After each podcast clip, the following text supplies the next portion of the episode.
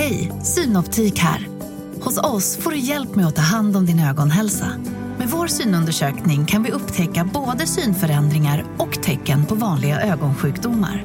Boka tid på synoptik.se. Ska några små tassar flytta in hos dig? Hos Trygg Hansa får din valp eller kattunge 25% rabatt på försäkringen första året. Läs mer och teckna djurförsäkringen på trygghansa.se. Trygg Hansa, trygghet för livet. Kurrar det i magen och du behöver få i dig något snabbt? Då har vi en Donken deal för dig. En chicken burger med McFeast-sås och krispig sallad för bara 15 spänn. Varmt välkommen till McDonalds. Sådär, då säger vi välkomna till det sjätte avsnittet av podcasten Sparadiset med mig Rickard Almqvist. Och med mig Kalle Söderberg. Mm. Mm. Nu, eh, nu är vi igång igen. Ja. Hur, eh, hur mås? Det är, eh, jo men det är bra tycker jag. Mm. Det är stökigt, lite överallt Ja. i min bransch just nu. Jaha, fan jag hade hoppats på att du skulle säga privatlivet. Nej, nej, Nej, där är det är, där är jag inte. Där är du solid. Äh, där är jag solid. Ja. Ehm, kanske konstigt att dra ett sånt intro i den här podden. Men jag är så van. det första man säger det är liksom, så här går börsen, så, så Ja, mår jag lite grann. så, Eh, ja. ja. Så jag bollar över till dig fort som tusan då. ja, nej men det, det är också stökigt. På det privata planet På då. det privata plan. Ja. Men även eh, med en viss eh, ekonomisk eh, Alltså det, det ja Släng. precis, det är, på, det är min privatekonomi som Ja. är större. Mm. Nej men jag är ju som vi pratade om eh, för några avsnitt sen så har ju jag den här stundande skatteskulden, den hänger ju över mig som ett jävla, åh, det är ett moln. Jag förstår det. Den kommer Eh. precis när lågkonjunkturen börjar slå in också. Det är Ja, mindre bra timing. Ja, och jag, så här, jag vet ju fortfarande inte hur omfattande den kommer vara. Nej. Det är ju det som är Mm. eh, det stökiga. Har du någon typ av intervall? Ja, alltså det, det är någonstans mellan 100 och 200 000. Mm. Det är ganska brett intervall. Ja, jag vet och det är ju det som är det, det går ju inte att planera efter liksom. Nej, nej, det förstår jag verkligen. Eh, Finns det 200 där? Eller? Nej, absolut Nej. inte. Det finns, eh, det finns kanske, det finns kanske 90. Mm. Eh, Så man ska dra någon liknelse till det här bankrun som är oroliga för nu att folk ska ta ut alla sina pengar så finns de inte där. Så att när Skatteverket ska ha sina pengar Ja, då får de- då, då- då finns de inte där. Nej, då, är de, då får de vara oroliga. Ja, mm. För att där har de inte mycket att hämta. Nej men, och så här, det, det, den, eh, den ska ju in i, eh, och, och, alltså den ska ju in lite senare då. Så när, jag kommer- när ska du in? jag, alltså, jag tror, Mm. med, nyckelordet här är tror, Mm. Eh, i november. Så att jag kommer ju liksom ha tid att, eh, att lösa det. Eh, men det hade ju varit otroligt mycket skönare om det var så att mitt eh, mitt privata skattekonto, det som jag har på skattekontot, eh, matchar skatteskulden. Då kan jag ju bara dra ett streck över det där. Mm. Eh, så det är ju, och nej men i, i allmänhet alltså, jag är ju också för nytillkomna lyssnare, jag jobbar ju i mediasvängen som frilansare. Är det tuffare? Ja, alltså det är det faktiskt. Det är fan det. Och man, jag tycker ändå att man märker att eh, företag nu, de är inte lika, de kastar inte pengar på oss frilansare liksom. Nej. Eh, Och det är väl det första man brukar dra ner på? ja, eh, precis. Konsulterna ryker först? Ja, Så. exakt. Mm. Eh, nej men så det är, ja, nej vad säger man? Det är, det är skakigt. Mm. Nej men så man f- funderar lite på vad, vad man ska hitta på. Jag kanske liksom, eh, jag funderar, man kanske ska sadla om till, eh, alltså nu när jag har lärt mig så mycket av dig under de här, eh, den här månaden, Ja, fem mm. veckorna. Det kanske är läge för mig att sadla, sadla om till ekonomibranschen. Ni verkar ju ändå ha fullt upp. Ja du tänker att du ska slå in någon typ av, vad tänker du? Ska Ja, bli- vad tänker du? Ja men det skulle kunna vara, du skulle kunna komma in som en eh, sparekonom som verkligen har levt på andra sidan så. Ja just det, någon som Så- verkligen har. Som, som förstår hur, eh, hur illa man kan bete sig. Ja, Ja. och liksom då kan eh, hitta bra sätt att motverka den typen av beteende. Ja men precis, ja. Mm. Ja men jag kanske det i TV. ja det är du ändå ett ekonomi och TV som jag ju har hållit på med. du, är, du är där vid Gabriel Mellqvist igen Ja! och snuddar. Och det ska ju vi ju säga, fan vad bra du gjorde det, alltså du eh, Förra veckan pratade vi om att du hade en, en eh, stilkris Just det. Mm. och eh, du skulle då ha ett stort framträdande här nu i, i, i veckan. Mm. stämmer. Då hade vi en omröstning på vår eh, Instagram, eh, sparadiset understreck podcast, där ni eh, lyssnare då fick rösta på vem Kalle skulle ha som stilförebild. Det stod mellan Gabriel Mellqvist, eh, vad heter han? Eh, Mikael Dahlén, Mikael Dahlén och eh, Claes Hemberg. Claes Hemberg, ja, precis. Och ni, det var ju, eh, eh, vad heter det, Gabriel Mellqvist vann ju stort. Till slut ja. Ja. Eh, det var ju faktiskt lite nervöst. Claes Hemberg låg i topp länge och det kände jag hade varit, Den hade, för han har ju hängslen och... Eh, det var mest frisyren jag ja, tyckte var det frisyren jobbigt. var... Det hade är jag tyckt var det jobbigast Ja. tror jag. Men du, du, du, eh, du, jag tycker att du, fan du gjorde, du gjorde det med bravur. Ja men jag tog mitt straff inom citattecken, så. Eh, Det, det, jag, ja. Man ska inte se det som straff för att du var, du såg jättebra ut i, Ja, eh, i Gabriel Mellqvist-stilen. ja, tack. Har- Fick du liksom, eh, vad sa folk? Fick du beröm? De var väl lite förvånade. Ja. Vissa tittar väl lite så här.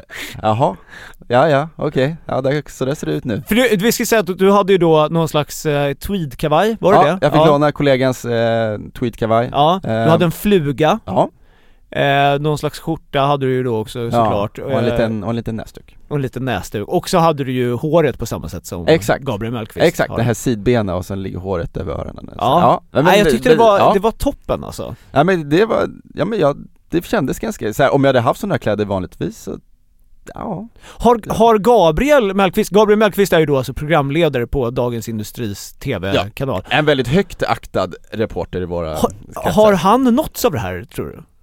Nej det hoppas jag inte.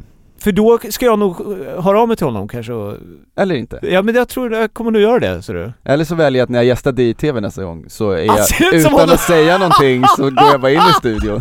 Så, kan det vi bara- måste du göra! Ja, Fan och vilket, rör inte en min. vilket jävla mindfuck för honom! Mm. För det, det är ju ingen som har suttit i DI-TV har ju eh, något annat på sig än liksom en vit skjorta och i bästa fall då någon slags väst. Ja exakt. Så att om mm, du kommer dit och ser ut som honom, det hade ju kunnat sätta honom helt ur spel. Mm, mm. Jag ska se om jag vågar. Du, eh, vi har, vi har mycket att eh, gå igenom i den här podden. Eh, Vi ska gå igenom min portfölj, som det har hänt jättemycket på. Ja. Det går inte bara dåligt nu. Nej, det, den, portföljen håller sig väl ganska bra. Ja, Mm. det ska vi gå in på. Du Mm. har ju också, alltså du har ju ett, du har ju gjort, du har gjort ett scoop. Alltså en journalistisk gärning angående Kan mat. man kalla det det? Ja, det tycker jag. Ja. Eh, gällande liksom eh, Matpriskocken. matprischocken Mm. och eh, mat, matjättarna. Ja. Du också, du har liksom, du har blivit en kanal där visselblåsare känner sig bekväma att skriva in anonymt till Mm. dig. Jag kände att jag öppnade den dörren lite Det är på glänt otroligt. och folk slog in den där dörren. Jag har fått eh, sjukt mycket bra och rolig, eller rolig, mörk input kanske snarare. Det har blivit ett jävla eh, engagemang på din Instagram. Ja, verkligen. Jag älskar när du gör sånt. Du du var ju vevade mot så här oärliga företag någon gång förut också. Det var ju jätte, jättebra. Ja, och, och framförallt eh, vissa finans-insta-konton Ja, men precis. har väl jag som en stående grej. Ja, det, du bedriver en kamp mot dem. Peta på. Mm. Och det är en kamp som ska bedrivas. Jag tror att du gör den, du bedriver den kampen bäst. Bra, men du, eh, vi, eh, vi dundrar igång här.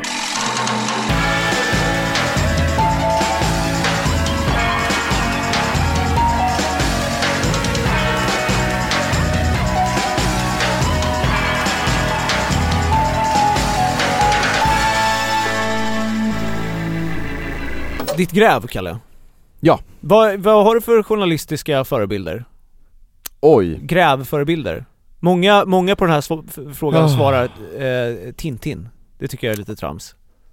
Ja det kan, mm. Nej, jag, alltså jag Visst, jag skriver i mitt yrke men jag måste ju säga, jag får journalistiska förebilder säga. det är, jag är, jag är fullblods uh, börskille Ja. jag, jag har inte tänkt i de banorna, nej, Nej. jag har ingen aning Du får ju säga Gabriel Mellqvist då givetvis. Jag får väl säga Gabriel Ja, Mellqvist då, det är min nya idol uppenbarligen. Men be- berätta om, eh, berätta om ditt eh, gräv här. Nej men gräv och gräv, jag kände väl att jag ville öppna den där dörren på glänt lite grann. Ja. Eh, Kring den här matprischocken, vi fick inflationssiffror i Sverige i början på veckan. Mm. De var väldigt, väldigt höga, eh, jobbigt höga. Och där det var tydligt då att det var livsmedelspriserna som drog upp inflationen mest. Just det. Och- Och, vad är det, annars är det energipris, alltså eh, bensin och diesel och, och el Ja, jag. ja men exakt, men så igen, först får man en KPI-siffra, det är inflationssiffran. ja. Sen kan man då rensa bort räntekostnader från den, då får du KPIF. Sen kan du rensa bort energi också. Då får du då KPIF exklusive energi och det är liksom det renaste måttet Mm. som man tittar på. Det är det Riksbanken tittar mest på. Energipriser kan fluktuera väldigt mycket, kan röra sig väldigt mycket upp och ner. Ja. Så det här fokuserar man mycket på. Men energipriserna har ju faktiskt kommit ner ganska mycket och legat på låga nivåer eh, och bidrog faktiskt negativt till inflationen den här månaden. Mm. Men livsmedelspriserna var upp väldigt, väldigt mycket. Tillsammans med, med andra saker, absolut, men livsmedel är en väldigt stor del av den här inflationskorgen. Alltså man mäter ju prisförändringar på flera varor. Just det. Ja. Och du ställde då frågan, för du har lagt upp det här på din Instagram ju. Ja, precis. Eh, och där ställde du frågan, vem, vems huvud är det som ska rulla här egentligen? Ja, eller så här, ja, jag, jag tycker väl själv att jag höll mig ganska neutral. Ja. ja. Jag var väl lite Ja. så här, eh, men jag, jag var väl lite mer, tar de ut för mycket? Alltså har de höjt priserna för mycket? Ja, har, har, har ICA, Coop, Axfood, har de höjt priserna för mycket? ja. Ehm, och då fick jag in extremt mycket svar. Först var det en story på Instagram, Mm. där jag bara sa att jag gärna hade velat vara en fluga på väggen när finansministern då skulle kalla till sig de här matjättarna för möten. Ja, vad, Ja. där undrar man ju lite grann, vad, vad, ska, vad, ska, vad ska hon säga till dem?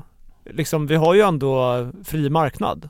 Ja, och det, alltså självklart, det är ju det första motargumentet så här, de får väl ta ut vilka jävla priser som helst för du har väl, vilken, du får väl gå och handla någon annanstans. Mm. Och i en, i en marknadsekonomi så är det ju liksom utbud och efterfrågan som styr.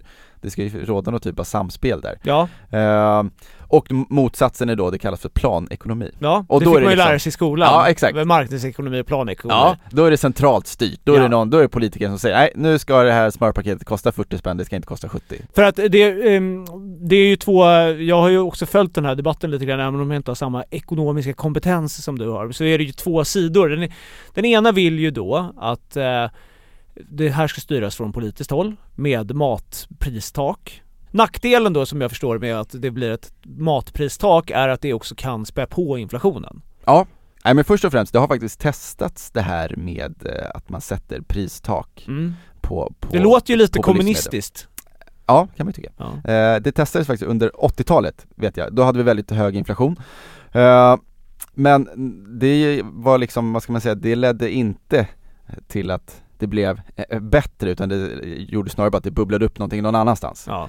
Eh, och det här med om man, om man sänker momsen som man gjort i Spanien, då kan man ju också argumentera för att Ja absolut, priserna faller men då kanske efterfrågan ökar Mm. från oss och då får man inte ner den här inflationen, det är ju det vi vill. Ja.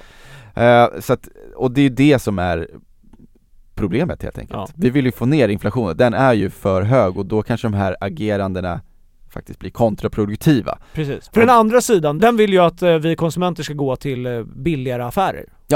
Exakt. Och då kan man ju argumentera för, ja men det är inte så jävla enkelt. Nej, precis. Och Lidl kanske ligger en bilfärd en halvtimme bort Ja. eller en promenad en halvtimme bort eller flera timmar bort, jag vet inte. Det finns inte så mycket att välja på. Nej. Och det är väl det som är problemet då. Så att eh, det där är och då, och, och då vet ni då kanske man ska stödja hushåll på andra sätt. Jag läste att det var någon ekonomiprofessor som tyckte att då kanske man ska rikta stödet mot hushåll med låga inkomster och kanske sänka skatten för dem eller någon typ av inkomststöd istället. Mm. Det är bättre istället för att man på bred front då ska på något sätt eh, lansera något pristak eller sänka momsen. Ja. Ja, det är apropå att man vill vara en fluga på väggen. Ja. Men eh, jag vet inte om man helt enkelt vill bara diskutera om det nu är så att de tar ut oskäligt mycket. För att en marknadsekonomi ska funka så måste ju vissa så grundläggande regler ändå följas. Mm. Och då kommer man in på konkurrens. Just det. Och det är väl lite den grejen för att jag fick ju en massa svar från de som jobbar hos eh, Ja, vad skrev de? matleverantörerna. Eh, men jag kan läsa upp lite här. Ja. Eh, först var det en som skrev att eh, matjättarna då alltid lägger på typ 30% från alla leverantörer. Mm. Men det måste vi Eh. ändå, det får man väl ändå anse vara fine, eller? De har ju, bedriver ju ändå verksamhet. Ja, och det skulle ändå komma för att någonstans måste man ju bära med sig att de har ju andra kostnader Ja, också. De har ju precis. lokalhyror, de har löner, det är transporter Ja. och eh, energi, värma upp allt, ja vad vet jag, det ska reparera saker, de har Ja. stora kylsystem apropå bilar.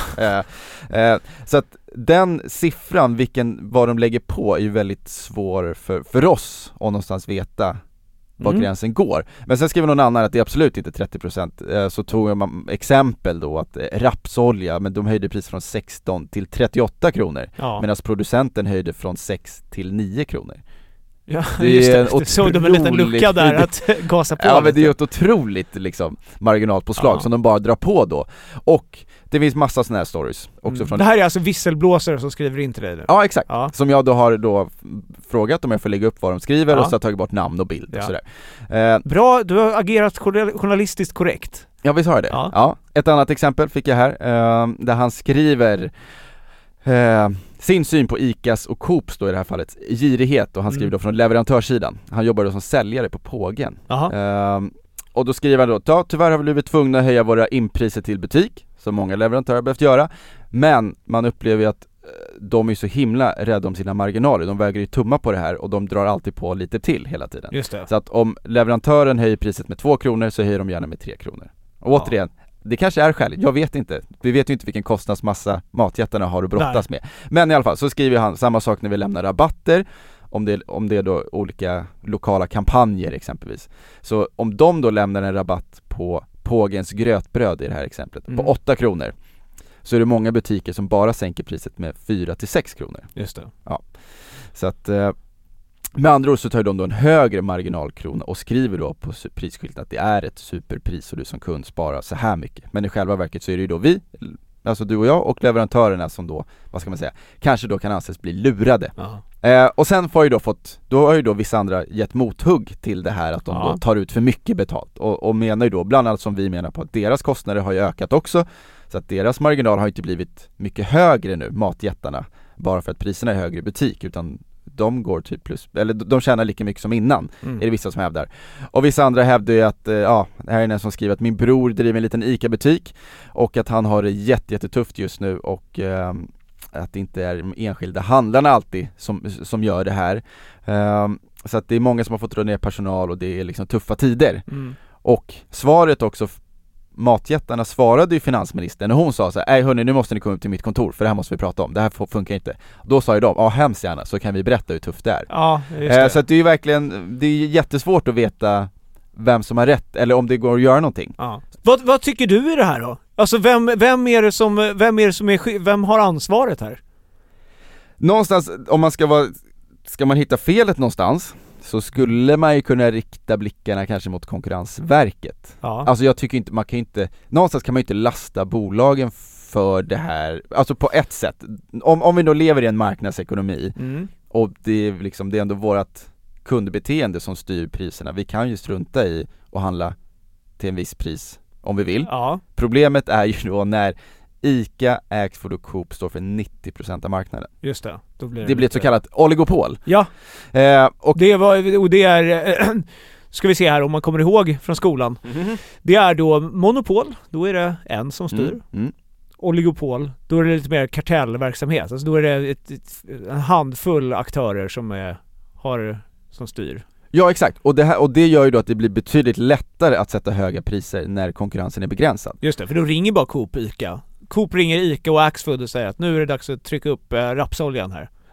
Man kan ju kanske undra om det är så det Ja. funkar på vissa håll, eller så ser man vad de andra, eh, jag vet inte, men det tycker jag är eh, pro- problemet här. Ja. Det är väl, så att jag känner väl, men det är, det är en jätteknepig debatt, verkligen, och jag fattar ju att folk blir galna, vi blir också sjukt frustrerade när man ser vad saker och ting kostar. Mm. Och det är klart det är frustrerande att veta om det då nu är så att de drar på lite extra bara för att de kan. Alltså det var ju som när jag tog, jag la upp det på Instagram också när jag tog någon varm macka för 170 spänn Ja. vad det nu var och det var typ lite ost och kanske någon svamp på. Ja. Ja men alltså vissa drar ju på bara för att de kan. Ja. Med all respekt för att det, det är höga kostnader. Men och då kan jag ju tycka att det här med Konkurrensverket, de har ju liksom som jobb att se till att man inte missbrukar sin position på ja, marknaden precis. liksom. Sin maktställning. Ja, Mm. och eh, deras jobb är ju helt enkelt att om man misstänker att det liksom det görs saker som begränsar konkurrensen och som är i strid med konkurrenslagen, ja men det är inte okej. Och då var det faktiskt ett ganska kul exempel för att Axfood gjorde ett ganska stort förvärv för några år sedan. Mm. Eh, vi pratade om dina bolag, Assa Abloy som jag säger så, ja men de gör förvärv och det, är- det är ju perfekt för då växer de mer. Precis. De köper företag, Ja. betyder det. Exakt, då Ja. får man en större marknadsandel och då Ja. tycker man ju det är positivt. Köper man en aktie, jag har väl sagt det i den här podden, ja men har de en stark marknadsposition, det är toppen. För då kan man bibehålla sina höga priser. Mm. Så att någonstans gillar man ju det här ur ett börsperspektiv. Mm. Eh, återigen, det är alltid skillnad på börsperspektiv och för oss som lever liksom För oss som eh, drabbas av Ja det. men, ja men ja, verkligen. Men då var det då ett ett, ett, ett, eh, specifikt fall här då Konkurrensverket ändå till slut gav klartecken för Axfood att gå vidare med förvärvet av Bergendal och Citygross. Bergendal? Ja det Jaha. kanske man inte har hört talas om, Nej, men men även Citygross. Citygross har man ju hört talas om. Ja, och då kan man bara då dra ut det de sa då, Konkurrensverket, för de var ju först skeptiska. Mm. Och då sa de bland annat då att dagligvaruhandeln domineras av fem aktörer med olika ägandeformer och det är ICA, Coop, Axfood, Bergendahls och Lidl. Eh, och det som händer nu är då att Axfood ska köpa upp Bergendahls, så från fem stora aktörer så blir det fyra. Ja. Och så konstaterar de då att den här marknadskoncentrationen är väldigt hög. Mm. Så de, de noterar ändå det. Och då kan de då inte utesluta att förvärvet av Bergendahl kommer riskera till högre priser eller sämre för leveransvillkor. Men de släppte ändå igenom det? Men de släppte ändå igenom det. För att då Axfood, som jag förstod det, lovade att eh, man ska se över vissa villkor, de ska vara si och så här mot leverantörer, de kanske till och med ska vara bättre än innan, Mm. sådär. Det är mycket lätt att lova. Ja, eh, Innan. sen ska väl det där hållas Ja, då, exakt. eh, men det, jag, det här kan jag inte jättemycket om, men jag tyckte det var ändå ganska spännande. Men de släppte igenom det här förvärvet, Ja. återigen då, Axfood fick ju ännu mer makt eller vad man ska säga. Eh, ICA står för för 50% av marknaden, Ja, eh, det är mycket. det får man säga. Så att det är väl det jag tycker är värt att belysa, Ja. att, eller det är problemet här skulle jag säga. Okej men så, så, så vem, vem vad, vad, vill, vad vill du ska hända nu då? Nu när du har dragit upp det här? Du, du, jag, jag ser ju gärna att du liksom är med, kommer vara med i olika debattprogram och så men vad, vad, vem ska stå till svars och vad, vad ska de få för straff? Jag har inte kommit fram till det än. Nej, Så jag, nej, men så, Konkurrensverket ligger pyrt till. Ja men de har väl ändå lite att fundera på, men det är ju för sent nu jag. Ja. Alltså jag vet, jag, jag, jag, jag är lite för dålig på det här, men jag kan inte, jag vet inte vad man ska göra nu. Nej, Alltså så. men det är deppigt. Det är kört. Ja, nej men och jag vet inte vad, nej jag vet inte. Men jag kan, jag kan ju konstatera i alla fall att det verkar ju av de här människorna som då skriver till mig anonymt, Mm. så verkar det ju vara väldigt, väldigt jobbigt att vara underleverantör just nu. Och ja, man kan ju tänka sig själv, när det kommer en stor matjätte som ska då på något sätt pressa sina priser mot sina leverantörer, det, det, det är ju inte sämre att vara så stor i Nej. en sån förhandlingsposition. Och då dessutom ha, en så stor marknadsposition för att sen då bara höja priserna mot oss konsumenter. Mm. Eh, samtidigt, vadå, Axfood är på börsen, ICA var på börsen. Ja. Vad vill investerarna se? Ja, de vill se högre vinster, bättre marginaler. Det finns en press därifrån. Jag, Ja. inte, jag är inte säker på att Axfoods liksom aktieägare hade jublat om, om Axfood sa nej men vi, Vi Vi tänkte har- vara lite schyssta ja vi har ett marginalmål på 4% men vi, vi sänker den nu under två år till, till 3% för att vi vill hjälpa svenska hushåll. Mm. Och, och då kan man ju då återigen argumentera för, som du säger, det kanske spär på inflationen. Mm. Nej, så jag vet inte. Jag kan tyvärr inte säga så här rätt eller fel, men jag kan notera vad som är problemet i alla fall. Ja. Sen hur man kommer underfund med det, det vet tusan hur man gör alltså. Nej, nej, vi får väl anledning att återkomma till det här lite längre fram kanske. Ja, spännande, men det är, ja, alltså fan det är tufft. Ja, det är... alltså, det, är, det ska gudarna veta. Ja, mm. Du, äh, aktieskola, jag vet inte hur länge den här jävla gingen till, till Kalles aktieskola ska överleva. Var, varför? Nej jag vet inte, ska, Folk älskar den. Folk Men- skriver ju och säger att det är det roligaste de har hört. Och Ja. att de då blir glada av det varje gång de hör den. jag tycker man får, jag, är lite rädd för att folk kommer tröttna på den. Vi får, då, Okej. folk får, Mm. eh, om man lyssnar på den här podden i Spotify, då kan man, eh, om man klickar på avsnittet, då kan man rösta där. Eh, Alltså om, på Spotify? på Spotify, så kan man, jag, då lägger jag upp en, eh, ja det, det är något nytt Spotify jag Ja, börjat ja, med. okej. Så jag lägger upp en liten sån eh, poll, Kalles, eh, eh, Kalles aktieskolas jingel ska överleva eller om den ska bytas ut. Ja, jag vet ju vad jag kommer rösta på. Ja. Ja, okej. Men Mm. eh, ju- den här veckan kör vi gamla ingen då. Var sprattlar man säkrast i kärlekens barn? Hos Kalle. Vilken Kalle? Kalle. Vilken Kalle? Hos Kalle, Kalle, Kalle, Kalle på Spången. Ja, och jag fick ju då en fråga från en, ehm, en följare på Instagram som Mm. var så här, Kul "Det- när folk hör av sig ändå. Det kan man Ja. tycker jag ändå att man, det gillar jag när de gör. Du uppmanar folk att kanske göra det oftare eller?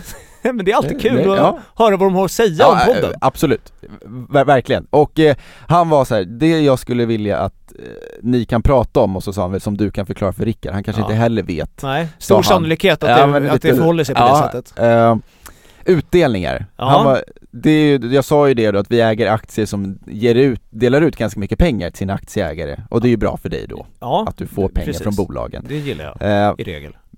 Och då var den här, den här killen då som skrev, var lite såhär, men varför gör bolagen det? Det är, ingen, som- det är väl ingen som tvingar dem? A- a- apropå marknadsekonomi, Nej, det är ingen som precis. tvingar dem att höja priserna eller sänka priserna men ja. Det är, en, nej, det är en fråga jag inte har ställt mig själv riktigt. Jag har bara tackat och tagit emot. Ja. Vi kanske ska börja med vad en utdelning är då i den här aktieskolan. Ja, det tycker jag, Ehm. det låter bra. Ja, ja, och eh, det handlar ju då om när ett bolag delar med sig av sin vinst till sina aktieägare. Och Mm. det Ja, här... det, det är en rimlig fråga att ställa sig då, varför gör de det? Nej men faktiskt. Eh, och det är ju då egentligen för att, alltså det, det kan ju finnas flera anledningar men, men alltså primärt så handlar det ju om att bolaget av någon anledning kanske har fått in mer pengar än vad som krävs för att liksom underhålla den dagliga businessen. Just det. Och man kanske inte ser någon supermöjlighet att eh, köpa det där bolaget eller göra den där investeringen i den där maskinen eller vad det nu kan vara. Man har, en lite, man har lite pengar i kappsäcken som man inte riktigt vet vad man ska göra av. Nej men e- exakt, och istället för att man då, man hade kunnat gett allting till bolagsledningen eller vad vet Ja. jag, alltså, så väljer man ändå då att det är väl ett sätt att attrahera investerare Just det. till så, aktien, att, att du känner Rickard, okej men jag får faktiskt betalt för att jag för att har äga mina... den Ja exakt, Ja, det är ju, ett, det är ju en, det är ju... eh, så att öka incitamentet helt enkelt. det får man ju säga att det, att det, Ja. att det ökar incitamentet ju. Ja. ja. Så då kan, då vet du så här, okej om jag äger den här aktien nu, då får jag 4% liksom Mm. I utdelning som, som tack för att jag finns här, Mm. typ. Det, och, och den här vinsten då som man delar ut, den kan vara olika stor, jag för mig att vi har pratat om det här förut. Den kan vara allt från 30% av vinsten till 50% eller 70% Det Ja. beror lite på var i vilken fas man befinner sig. Mm. Typ eh, dina större, inom citattecken, tråkiga bolag som Europris då, Mm. eh, delar ju ut mycket. Handelsbanken delar ut mycket. Ja. Två bolag som inte, de, de växer bara typ 2-3% per år liksom. Mm. Eh, de kan erbjuda väldigt hög direktavkastning som det heter, hög Ja. utdelning.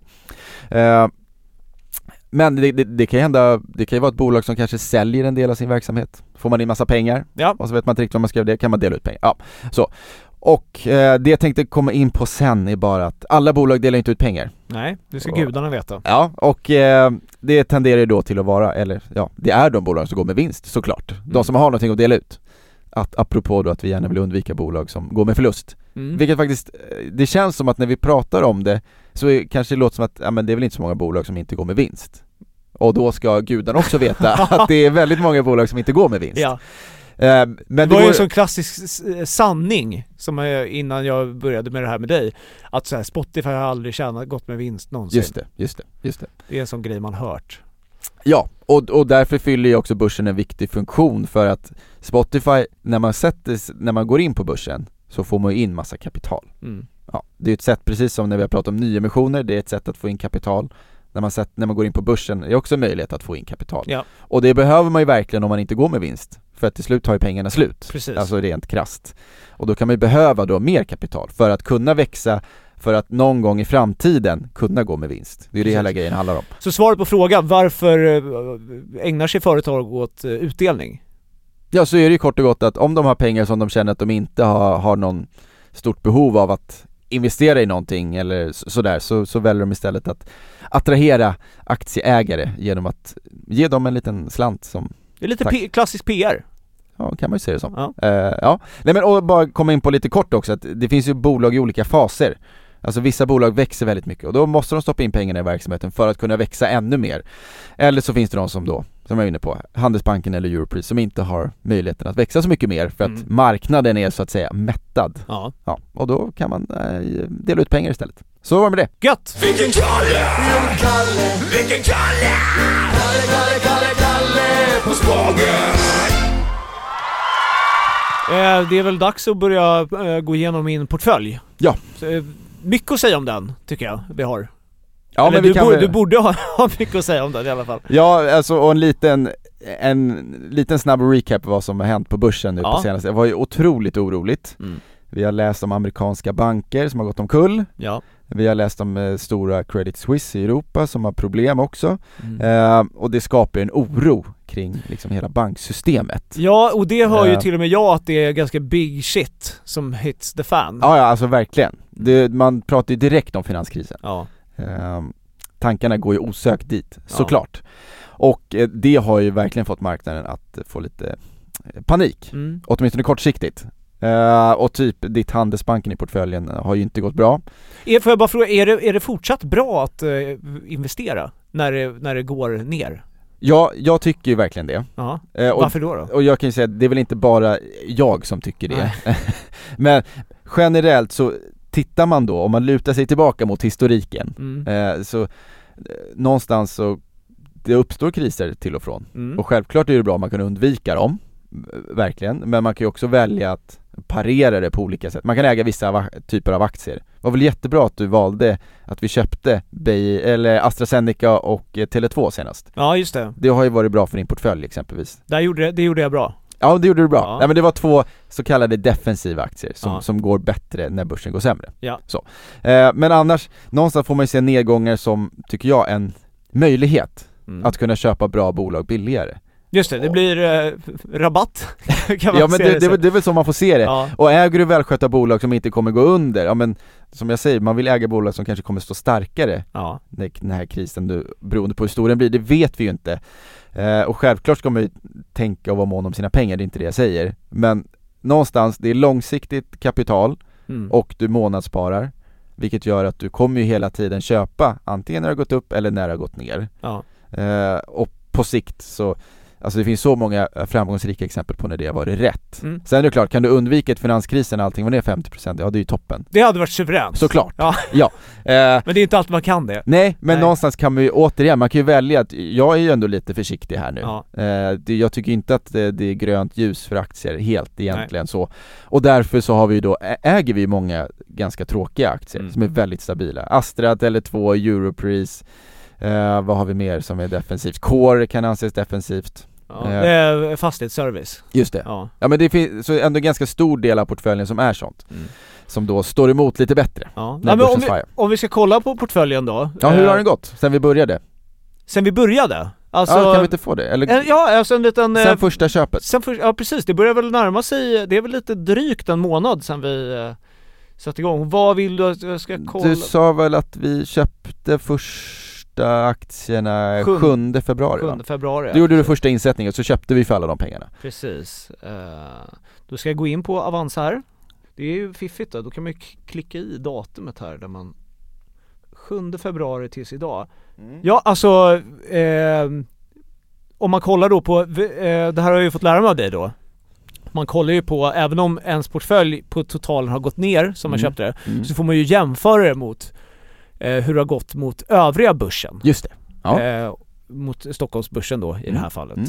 inklusive utdelningar är viktigt. Inklusive utdelningar, Ja. precis. Och det man ska kolla på då är något som heter OMX Stockholm GI. Ja. Om jag har...